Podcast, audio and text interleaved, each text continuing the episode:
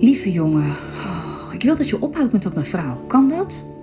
Ik weet dat jij bent jonger, een jaar of twintig, en ik had je mo... Nou ja, we weten het wie ik had kunnen zijn.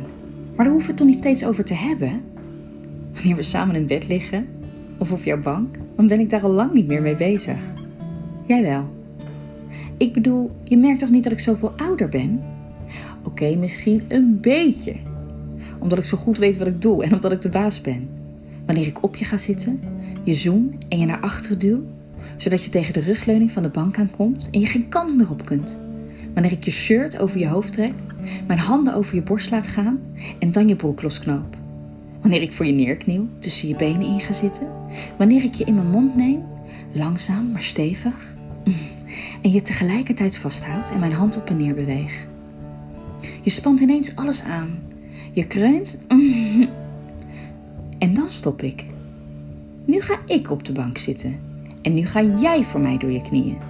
Met trage bewegingen breng je mij tot een hoogtepunt, waarna je overeind komt en ik je naar me toe trek. Ik zeg dat ik wil dat je me. Oh, maar dat was al lang van plan. Je laat je langzaam in mij glijden en ik omklem je billen en trek je nog dichterbij. Nog dieper in mij. Mm. Nou dan dus. Dan ben ik dat helemaal vergeten, hoe jong jij bent en wie ik had kunnen zijn. Dan wil ik alleen maar dat je doorgaat. Oh, en doorgaat en doorgaat totdat je scheelt dat je komt.